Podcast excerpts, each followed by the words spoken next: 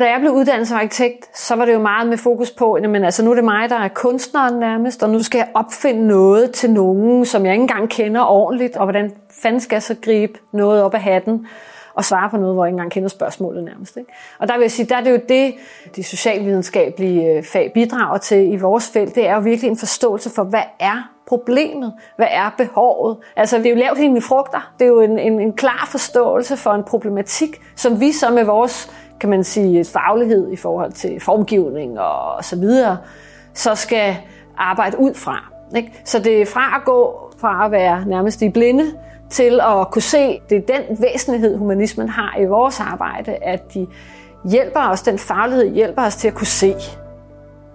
Arkilab er en lille rådgivningsvirksomhed, en, en tværfaglig øh, størrelse, startet af Rasmus Frisk og mig, som er begge arkitekter.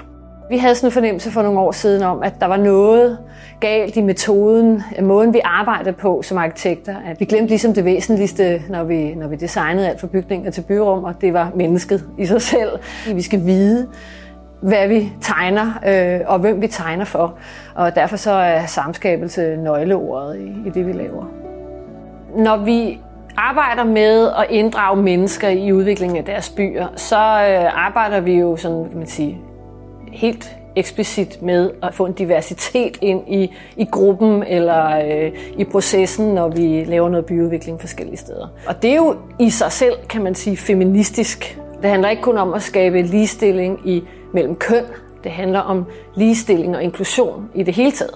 Så vi opdagede på et tidspunkt, at hver gang vi sagde ordet feministisk, så var der en masse, der trak sig. Ikke? Det irriterede os lidt, så vi fik hjælp fra Københavns Universitet til at, at prøve at at folde det her begreb lidt mere ud. Hvordan oplever folk, at byrum enten er ekskluderende eller inkluderende? Hvordan opdager man sine egne begrænsninger i forhold til, til byer og, og byrum? Det her samarbejde med Københavns Universitet i forhold til feministisk byudvikling, det har jo givet os et stærkere sprog, et mere nuanceret sprog i forhold til, hvordan vi arbejder med det i vores hverdag. Det gør, at vi har fået en eller anden form for ramme eller metode, som vi nærmest ikke kan undsige os. Altså, den, den sidder fast. Det er noget, vi husker, hver gang vi planlægger vores processer eller, eller arbejder med, med de byrum og de steder som et produkt af, af processen. Så det er simpelthen blevet sådan en meget mere tydelig ramme og metode, øh, vi arbejder med i vores dagligdag.